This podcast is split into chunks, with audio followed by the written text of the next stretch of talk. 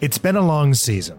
The championship is on the line. For the sake of our metaphor, pretend it's your favorite sport hockey, basketball, football of any kind. The captain breathes deeply. Their heart rate is lower than the rest of the team.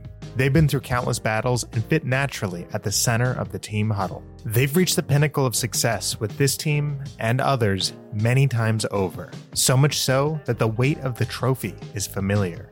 When the final chance to score arrives, will they take it themselves or pass it to a worthy teammate? This is the kind of leader that every team desires, the kind of leader who makes victory possible. Much like the world of sports, the B2B SaaS industry thrives on strong leadership. The ability to navigate the complexities of software development, manage diverse teams, and keep a keen eye on the ever evolving market landscape is a testament to the prowess of those who stand at the helm. In this fiercely competitive world, the guidance of an experienced leader can make all the difference between championship glory and entering a rebuild. Enter Oliver Fisher. He may not be the LeBron James of SaaS, or even the Wayne Gretzky of SaaS for that matter. I mean, he is Canadian after all. But he is a man who knows more than a thing or two about leading teams of various sizes. At the time of the interview, Oliver was the Chief Technology Officer of FreshBooks. Currently, he's the CTO of Homebase, and he's had in depth stops with the likes of Microsoft, Google, and Shopify, all places where he was integral to early product initiatives. In today's episode, we will delve into the valuable advice Oliver Fisher has to offer on what it takes to be a successful team leader in B2B SaaS. Join us as we explore the human aspects of leadership, the importance of structure, and how to foster an ownership mentality among team members. Don't miss this opportunity to learn from a seasoned veteran of SaaS who has navigated the challenges of leadership and emerged victorious time and time again. From Paddle, it's Protect the Hustle, where we explore the truth behind the strategy and tactics of B2B SaaS growth to make you an outstanding operator. On today's episode, Oliver Fisher talks to Andrew Davies about the aspects needed at various steps of the leadership ladder. They talk about turning dreams into reality with folks who sell their time, being integral to early Microsoft, Google, and Shopify product initiatives, earning mettle from excruciating leadership opportunities, what aspects leaders need to build in at each step of the career ladder, and what to look for in acquisitions from a technological perspective. After you finish the episode, check out the show notes for the key skills leaders need to steer high performing teams. Then, while you're leaving your five star review of the podcast, tell us what resonated most about Oliver's advice.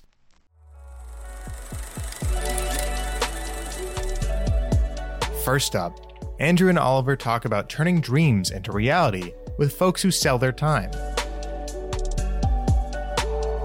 Hello and welcome to Protect the Hustle. My name's Andrew Davies, Chief Marketing Officer of Paddle, and I'm really excited to be joined by Oliver from FreshBooks today. Hey, Oliver, thanks for coming on, and perhaps you can give us a quick introduction to yourself. Uh, it's great to be here with you today, Andrew. Thanks for having me. I'm really excited to be chatting about all sorts of interesting things wherever our conversation may take us. I'm CTO at FreshBooks. I've been with the company about five and a half years at this point.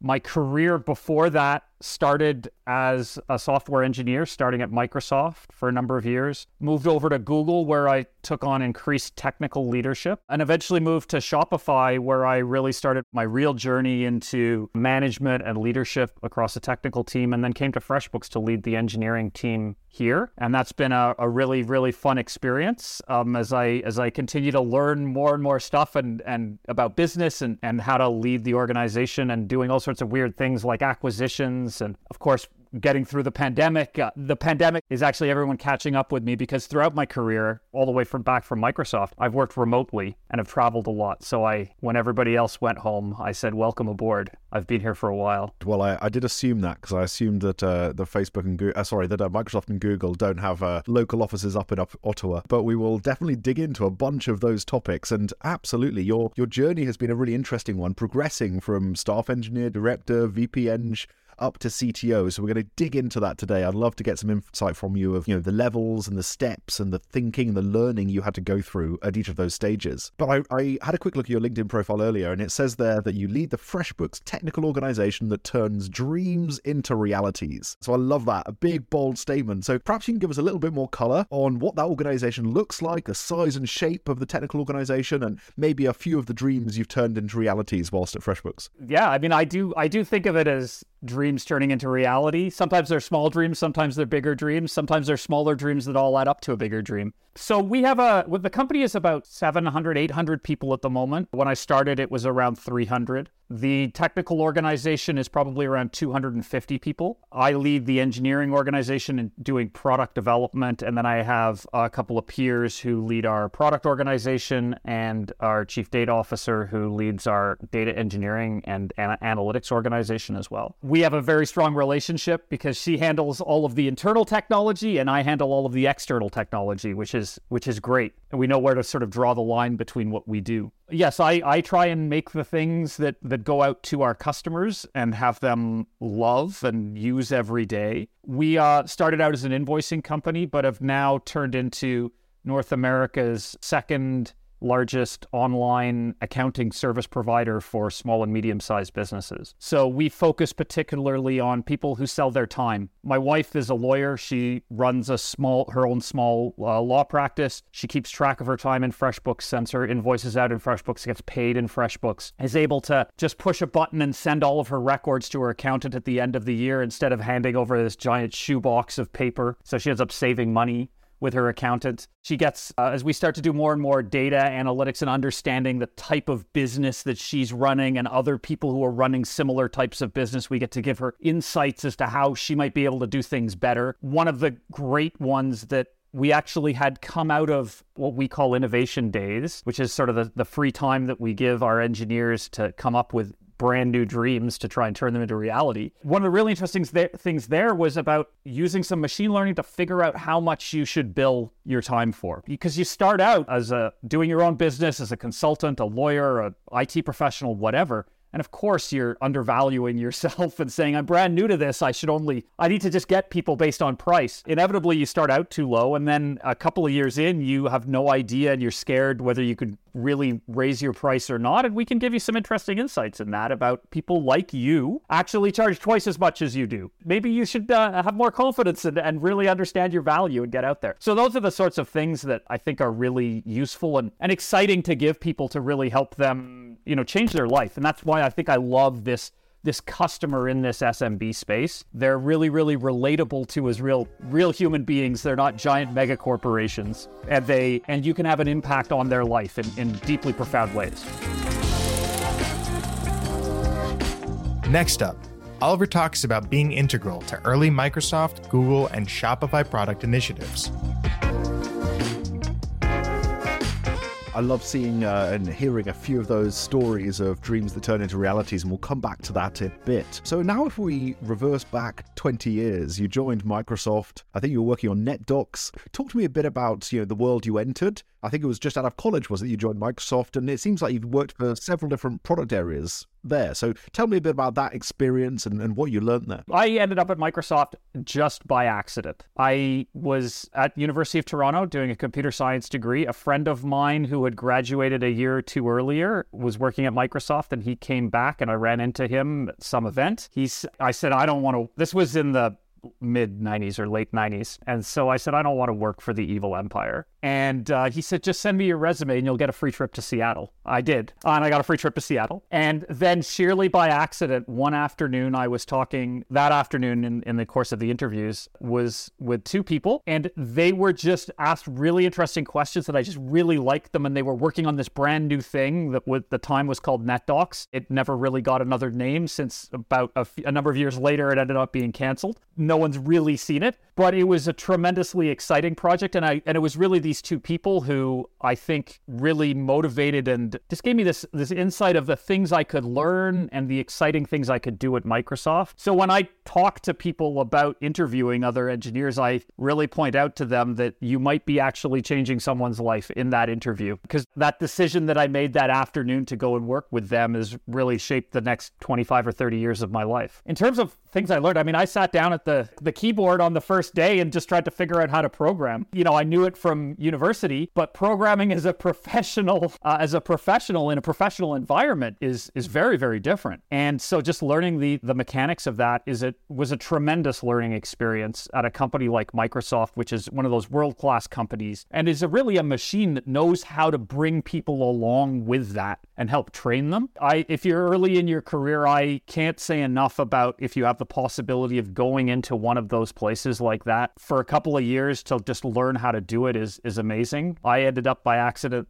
staying for I think about nine years. A lot of life seems to happen by accident. But yeah, so I, I, worked on NetDocs doing a bunch of internet technologies. But back then it was like the stuff I did then was about how are we going to get this software into this box that we're going to ship out to people once every few years. Then we won't know anything that they're actually doing with it. And it's so radically different now with everything that's online. The core skills of writing the program are the same and the, the core values that, that you do are the same, but the feedback loop and the pace at which you can move now is so radically different than what was around then when you were trying to fit it all onto a CD, not even a DVD, a CD that you would send out to people. You spent eight or nine years there, and you said that big first big learning step was going from being a college engineer to being a professional engineer and relearning and learning that. Then we talk, we see the, the, the jump to Google. So what was the reason for that jump? And, you know, what was the, the step up or the leveling up that you had to go through as you took on more responsibility in some of their teams? At Microsoft, I had dabbled with management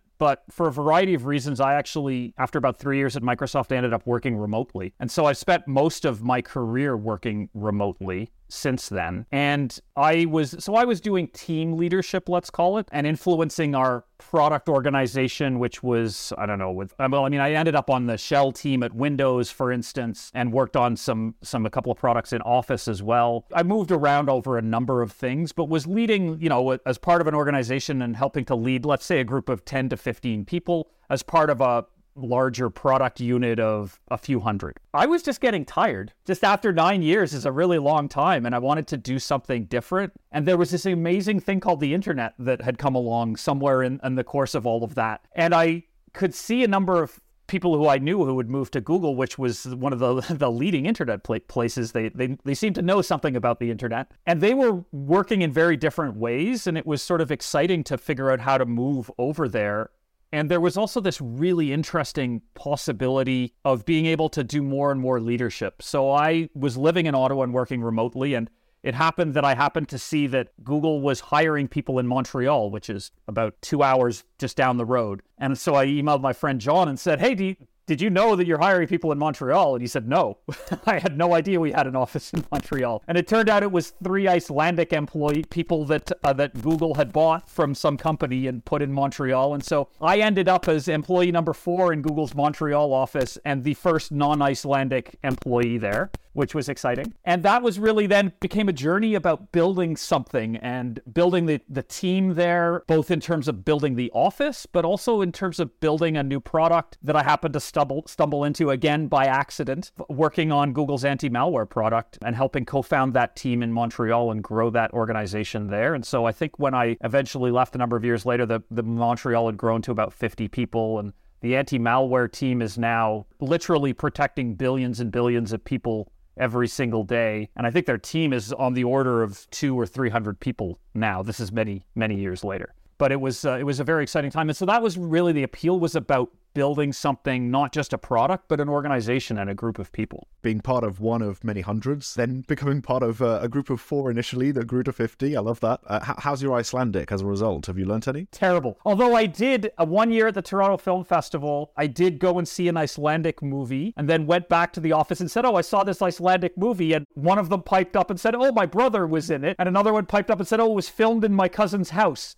So that's the sort of thing that happens when you talk to Icelanders. Well, you use the uh, the, the word co-founder there, which I it was very interesting to hear. We'll come back to that a couple of times, I think, talking about the uh, the anti-malware engineering team building that out and protecting billions of, of users. And then I think I'm right in saying that you you helped research or led the research and design of the the first ad exchange, Google Ad Exchange forecasting system as well. Very interesting to see working within those teams and then in a team leadership position, but very involved in you know co-founding entirely new product parts. I will say I did not actually found that. That was a, a, product we inherited, but I think it's safe to say that the team that took it on at this point, I was working with a team in Chicago. We did take on this incredibly hard technical challenge. And that was a really, there were some really interesting moments in that because it was, again, a small team in Chicago that had taken taken that on and we were trying to essentially forecast how many people between the you know males between the ages of 18 and 34 were going to be looking at the New York Times website between 3 a.m. and 4:45 a.m. who also smoked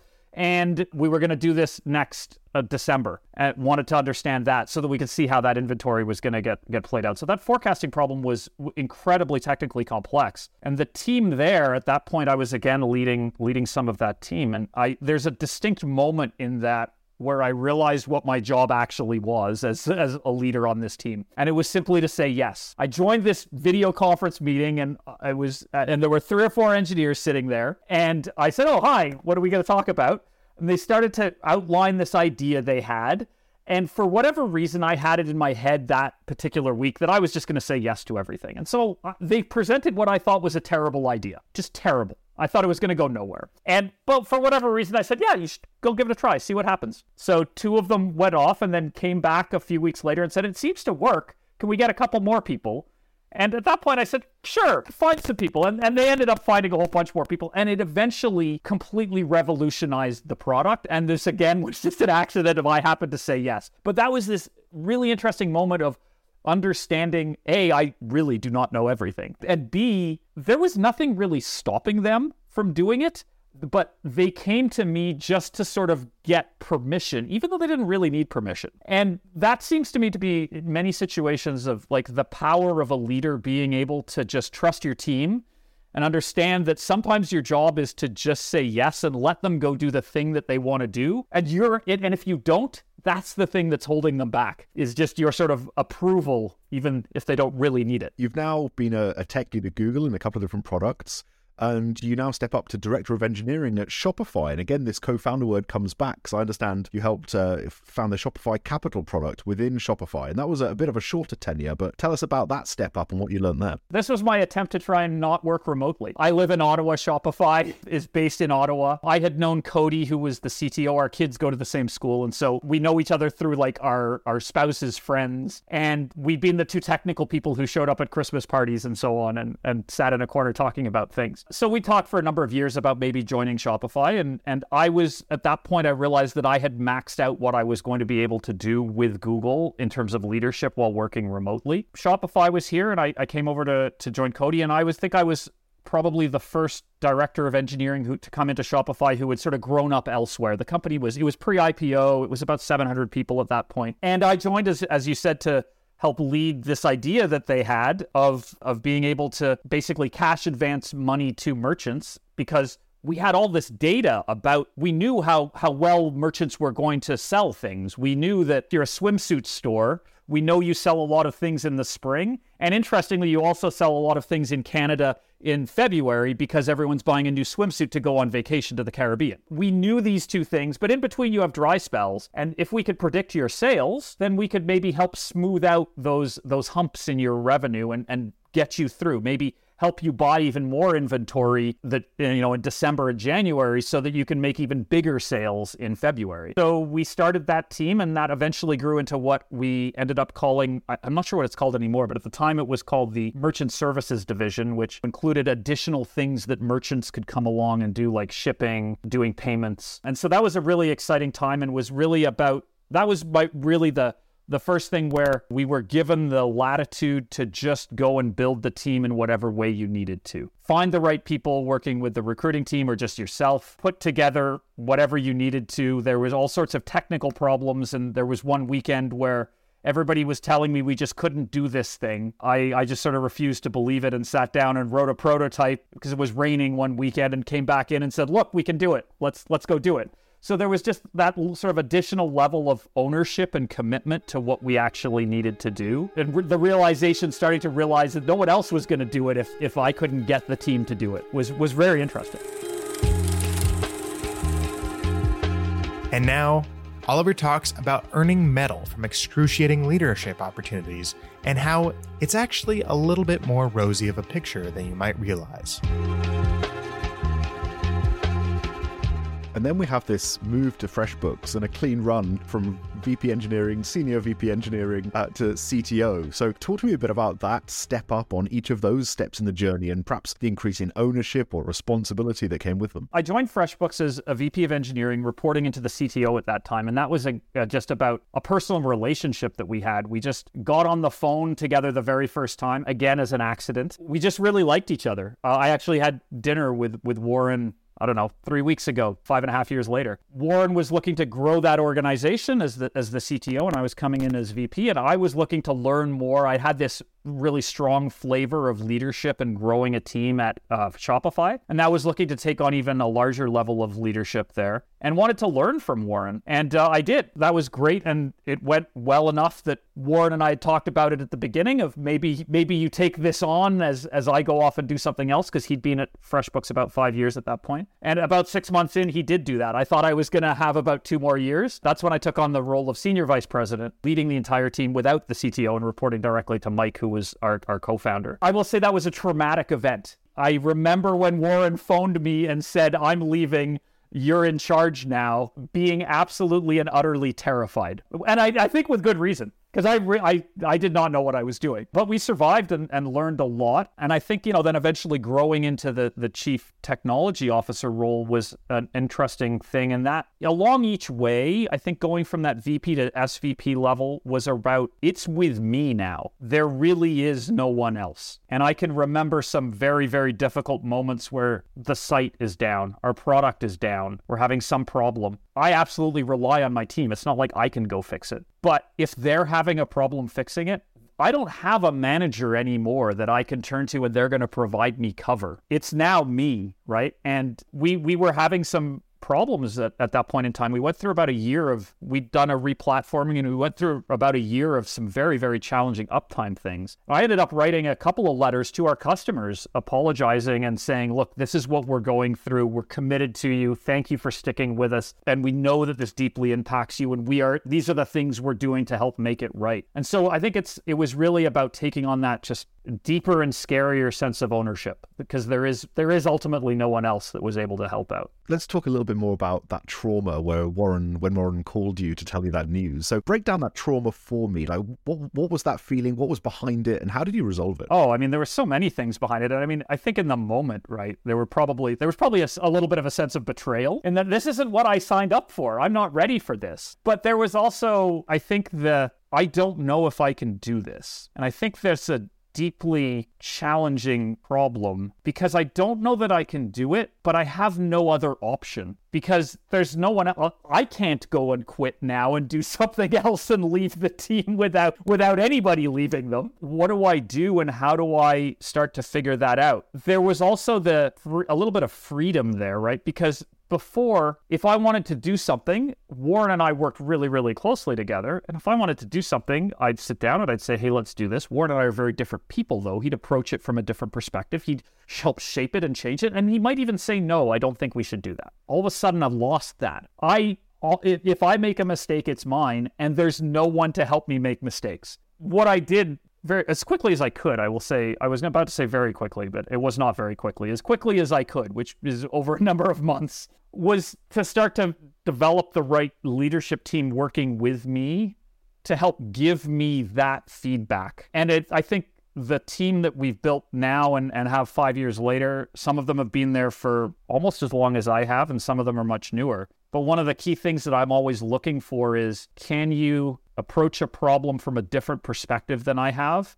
And then tell me that I'm wrong. And one of one of the uh, one of my peers, Stefano, our, our VP of product, tells me my superpower is that I can change my mind. I like changing my mind. I when I was at Microsoft, I was at Microsoft at this period of time where if you showed any weakness, it, the the the culture was such that people would jump on it. But it took me a long time to get over that. And I think Google really helped realize that I don't know everything. And being able to change my mind, I now I actually get a little dopamine hit or something now when I do change my mind based on somebody else giving me some feedback because I'm like, oh, wow, I did it again. That's amazing.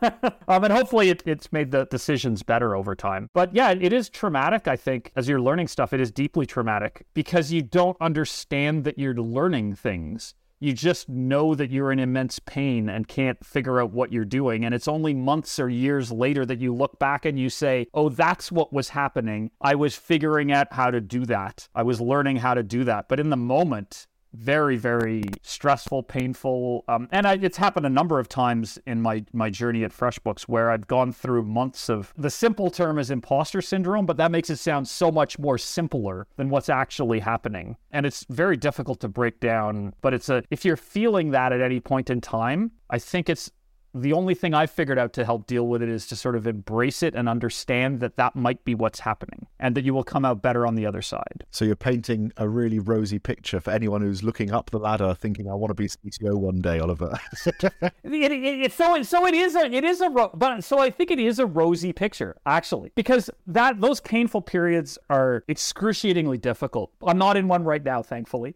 But you come out of it and you look back and you're like, wow, I survived that. And look at what I can do now. And that to me is just in, in, incredible. And you're able to take on a different challenge. And it applies to like everything in your life now. And as a result of this, like part of my more recent journeys has been really about figuring out some of my own core values and, and then how do I use them in what we're doing as an organization and helping to build that organization. And so ultimately, I think you become a much more complete whole person as a human. But turns out that that's difficult and painful, as as anyone who's been a teenager will know. Fortunately or unfortunately, I think we've all been a teenager at one point. Uh, you you talked about growing a team internally that you rely on for feedback. Have there been people externally as well that through some of those moments of trauma you've built as strong relationships? I'm always looking for people wherever they can come from externally or internally. Finding people internally is amazing who you can help grow into you know some particular role but then going out and talking to external people you know that inevitably there's far more people outside of your your organization and company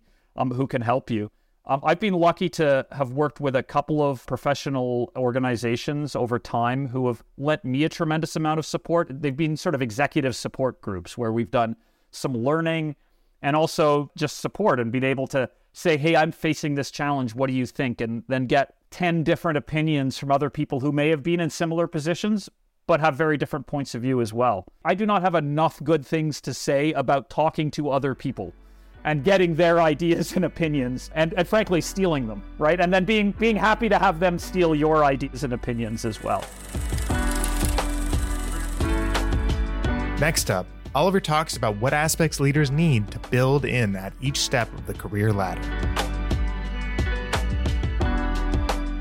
So, as you reflect back, and you've clearly reflected a lot on the journey of FreshBooks, and now if we reflect back across all of those different steps, coming in a grad in engineering all the way through to, to where you are now, are there any aspects of that journey that people, you know, looking where you are now won't have recognized and won't have seen in each of those steps up. So we, you know, there might be team leadership that you build in. There might be the sense of ownership that you build in. It's on you. What are the other aspects or attributes of each of those levels that kind of ramp up what you need to build into your skill set? I look at it as really about thinking about some people look at it as width. I look at it as depth and distance as to how far you can see. And so I think of it as when you start off it early in your career, and I, we see this with engineers. You show up on your first day, and we say, Great, here's a bug to fix. It might take you a couple of hours. Let me know if I can help. And that's about being able to see a couple of hours in, in, into the adva- into the future. If I fast forward all the way now, my job is to actually look five years into the future and say, where are we going to be and what are we going to do? And then how do we get there? What do we do today to be able to get there?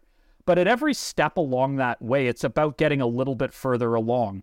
After you fix that first bug, that fixed you one day, we're probably going to give you a bug that might take two days for you to fix. And then we're going to give you a work item that might take you all week to actually accomplish. And then, you know, as you're moving into more senior, more senior engineering role, you're going to be helping the team plan out the sprint and then the whole quarter of what what work you're going to be doing as a team. And ultimately I'm, you know, asking our engineering managers to plan out two or three quarters in advance and our engineering directors to understand what's happening to the company over the course of the next year to 18 months and how we have to all work and and, and build the organization and, and plan to do that. And then an engineering VP is looking at multiple years and, and what's going to happen. And the other aspect that has been added in, in there, so so I so I look at it as distance in terms of that distance of being able to see the future. And I I mean I don't know, like Elon Musk for uh, all of his uh, peculiarities, is certainly someone who at least claims to be able to see far, far, much further into the future than any normal human being.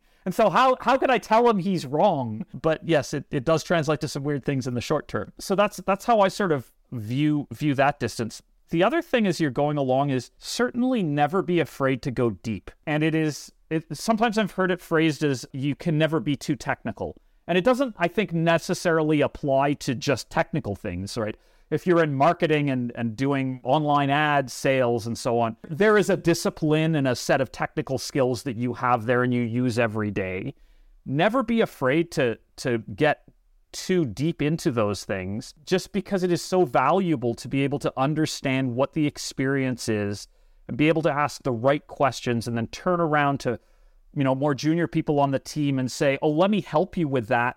But also, have you thought about this? And maybe send it in a different direction. And if you don't understand what your team's everyday job is like and what their experience is like, I don't think you're going to be able to lead them effectively because I think fundamentally they won't trust you. And, and to me, trust is just a huge, huge um, important value for for everything that we do as human beings. I love it. So you've got distance, you've got depth. Even better that they start with the same letter. You, you are clearly a, a consummate con, uh, communicator here, Oliver. Um, yeah. I, need to, I obviously need to come up with a third D. You right? do. Two you is do. two's not the right number. We can we can brainstorm at the end. Dynam- dynamism or something. Um, so if we just take distance, how do you help people who are reporting into your on your teams put on new sets of glasses or binoculars? Are there any tools or techniques that you've used to help them see further on their horizon? I paint them the picture. I, I'm very transparent about everything that we're trying to do. And so I try and paint them the picture that goes out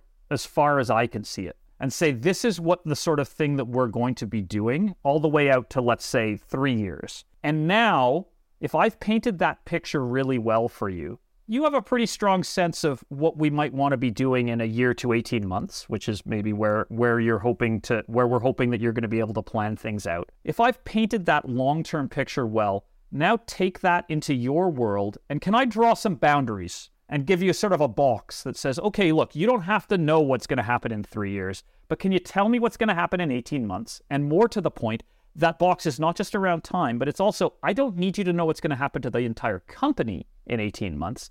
I just need you to know what's going to happen to, let's say, our payment system in 18 months and give people that box. And you're only going to have $10 million to do it or something. I think the more you can help people define the box that they're in, the more comfort they actually have to be able to do this. I've seen this repeatedly where structure actually provides freedom to people. And a lot of people, especially at, at, smaller startups, are they're sort of at the startup because they want to be able to do anything and everything. Right? I still have people on our team. We we program almost everything we do is in Python, but I still have die-hard people, engineers on our team who desperately want to program in Rust or whatever other fun language they think is. And uh, we have to just say no. Like the structure is not everyone knows that language. Everyone here knows Python. That's what we're going to use. And so that's one very simple dimension of the box or constraint on people. But by giving them people that constraint, I think people are very worried about going too far. And if you don't, if they don't know what decision they're allowed to make, then they actually become paralyzed. And so if you say you can spend as much as you want up to $100, that's great. They might spend 99, but that's fine. They know that if they need to spend 101, then they need to go talk to somebody else and then defining who's the next person to talk to and it's it's simple enough with something like money but it's uh, you know gets more complex when you get into more technical conversations and and just truly the autonomy that you do want to give people it's so you know define the limits so that people actually can go up to the limit with confidence that they haven't gone too far and that you're going to pull the rug out from underneath them that's been i think a, a big thing that I've only figured out, I will say, in the past few years. And again, I think I figured it out thanks to other people on my team. It was not a, a, an approach that I was originally thinking of taking it. It goes a little bit against my personality. But learning from others has been a tremendous opportunity to understand oh, that's how people's brains work. And let's help their brain work as well as it can. So, one aspect we probably haven't discussed enough yet, which changes as you go from staff engineer all the way through to CTO, is the importance of hiring, building a team, setting culture. Can you talk a little bit about you know how that's become increasingly important to you as you've become more senior and, and how you've handled that? Yeah, I would be delighted if I could figure out how to actually change culture. I, it is something that I spend a tremendous amount of time doing. I, it is a, it's it's something that I can influence, but I have not figured out the formula to truly change it. But I do know that it starts with the leadership team that you build. And so when I go out and look for that leadership team, either internally or externally, I'm really looking for people who can appreciate that and understand that their job is really to profoundly affect the culture that we're building. And I think that comes back to the, the core values. And so I like to have a, a, a values conversation with leaders about what it is that they're interested in, why they're doing things, you know, what are the non-negotiable things they might have in, in their life and things they've learned about about that. And fundamentally, I think as I as I mentioned earlier, it comes down to a lot of trust for me. If we can build an organization and a leadership team that trusts each other, and then we can extend that trust out to the rest of our team and give everybody a culture where they're able to talk really well to each other, express ideas, no matter how bizarre and weird those ideas might be, and and wrong sometimes. Often they're wrong without too much of a risk because we trust them to be able to go and do things. And then and then define we trust you to work inside this box and these limits to do things. To me is something that is incredibly powerful at this this human level. And ultimately we are humans. As much as some of our engineering team would like to only begrudgingly admit that they're human we are all humans and and there's just some fundamental things in there that we as humans need and and excel in environments where we can have that. So so to me it comes back to that trust. How do I make a I don't know, a, a high performing organization or a one that's committed to quality. It's by me and my leadership team and, and their leadership teams and every single person, but starting with me, going out and saying, I care about it. And not just saying I care about it, but then demonstrating that and doing that. Sitting down and so, as an example, right, when you know that that year of uh, difficulty with our uptime, I turned my pager on and I got paged for every single incident that we had, and I showed up in the middle of the night to every single thing, and often I was the first person there. That was just the way that we as an organization started to change what we were doing. It sucked when I had to sometimes get up at 3 a.m. and I what I, come on, I'm the leader of this organization. Why am I the one waking up at 3 a.m.? Well, because if I don't, then how can I possibly ask anyone else to? But, but I will say I don't I don't have a formula for how I don't have a formula for how you can change a culture. It is something that and so far eluded me. I can influence it and push it in a general direction, maybe on my good days. On the on the hiring point, you know, you must have gone through the journey of hiring solo engineers to you know individual contributors to hiring team leads to now having to hire organizational you know leads what have you had to build into your skill set to kind of up level yourself as, as the hiring impact has changed I think it's about understanding what you're looking for. And I think this comes back to one of the things we said at the beginning. I learned that at Microsoft. You sit on probably six months into my job. They send you on the, the technical interview interviewing program and you learn how to interview other engineers. And that really comes down to figure out what you're looking for, figure out how you're going to evaluate people on that, and then then do it. I now am looking for some very, very different things I, than what I would have been looking for hiring an engineer back 20 or 30 years ago. But fundamentally, if I don't know what I'm looking for, then I'm probably not going to find it. Thinking about that and those coming back to those core values and what you want in a leader and understanding them and then being able to articulate that, I think that builds a tremendous amount and makes you a more attractive employer actually to people because they know that you're looking for X and I am X and I want to work in an environment like that. Or they're not, and then they can go find another job somewhere else, which is great with somebody who's looking for something something different. I think that fundamentally though, it always comes back to this human experience. And so I'm looking for leaders who are humans who understand they're humans, who understand that everyone around them is a human. Even if we're building technical things on machines, how can we help the humans do that? Um, Bill Bill Coughran, who was a VP at Google, had a saying that it's the the computers are the easy part; it's the humans that are the problem, and it's an interesting problem. It's far more interesting than the computers in my mind. And now, Oliver talks about what to look for in acquisitions from a technological perspective. Let's quickly switch tack before we finish. One of your responsibilities now as the most senior technical or engineering person in the organization is to be very involved in acquisitions. And, you know, you've made a few acquisitions. FreshBooks have made a couple of acquisitions recently, Facturama, Fastbill. What do you look for in those businesses from a technical standpoint, a, a team standpoint? And how do you think about the integrations of those products and those engineering teams? Yeah, again, it's, it's funny because I think of an acquisition as a lot like just an extended interview with a larger group of people. And again, I think you have to know what you're going in and looking for. Why are we buying this company or why are we interested in buying this company? And I hope that hopefully the the acquiring company is, is knows why they're trying to be bought and why they want to be part of this organization. And so it's figuring out how those two things plug together. And that might be we're buying this company because we see a talented group of people and we just want them to be part of our company or they might have a particular piece of technology, or they might have a particular slice of customers that we think would be would be great for us to be able to help out.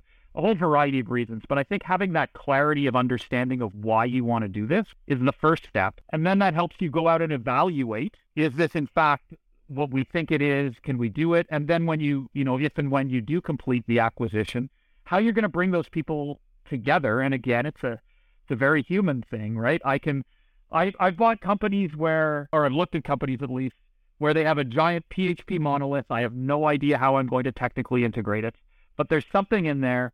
And I trust the people who, at the very least, the people who wrote it once can go write it again if we need them to. Whereas, you know, some of the other acquisitions, they built it in a much more modular way. It's quick and easy to pick up and plug in, but it's a more challenging people thing. And I think in many ways that's a that's a much more difficult acquisition to do than than the other one where you're just faced with some technical problems as opposed to some people problems. And then the, the other part is like it's as an acquiring company, you have to recognize again that on day one you own that. If you do something in the course of the acquisition process or on the first day or on the first week or anything that alienates the entire team that knows how to run this thing and knows everything about it, you've made a fairly fundamental um, error. If they all quit on you, you're just left with this thing that you now have to run. I just can't say enough about the humanity of everything that we do in technology and, and approaching it that way. It, it's very common, for instance, to find smaller companies where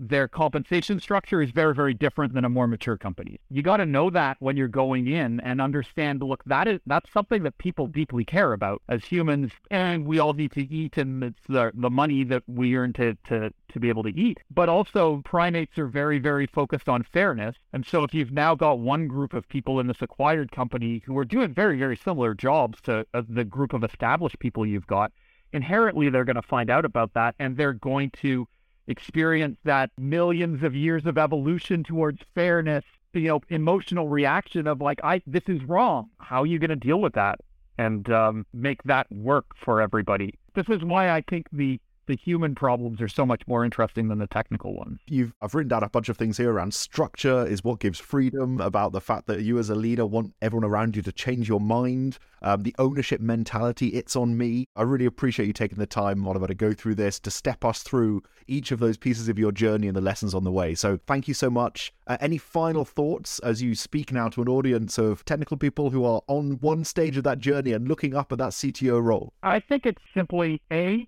you can't plan it. A lot of life is just accident. You can make your luck better, but ultimately luck is always involved. And B, don't be afraid. The worst that happens is you have to go find another job. And we're lucky enough in this industry that, that we can, generally speaking, find another job, although I know that's more challenging at some times than other times. That's the worst that happens. And, and the best that happens is that you learn so much more about yourself and about other people and, and form incredible relationships and build something and turn, turn some dreams into reality. Thanks so much much, Oliver. Really appreciate your time today. Great. Thanks for having me, Andrew. A huge thank you to Oliver for taking the time. Now you know the key skills needed to lead high performing teams. Today, we talked about turning dreams into reality with folks who sell their time, being integral to early Microsoft, Google, and Shopify product initiatives, earning mettle from excruciating leadership opportunities, what aspects leaders need to build in at each step of the career ladder, and what to look for in acquisitions from a technological perspective. Make sure to give Protect the Hustle a five star review and tell us what lesson Oliver taught you from today's episode. Thanks for listening. Subscribe to and tell your friends about Protect the Hustle, a podcast from Paddle Studios, dedicated to helping you build better SaaS.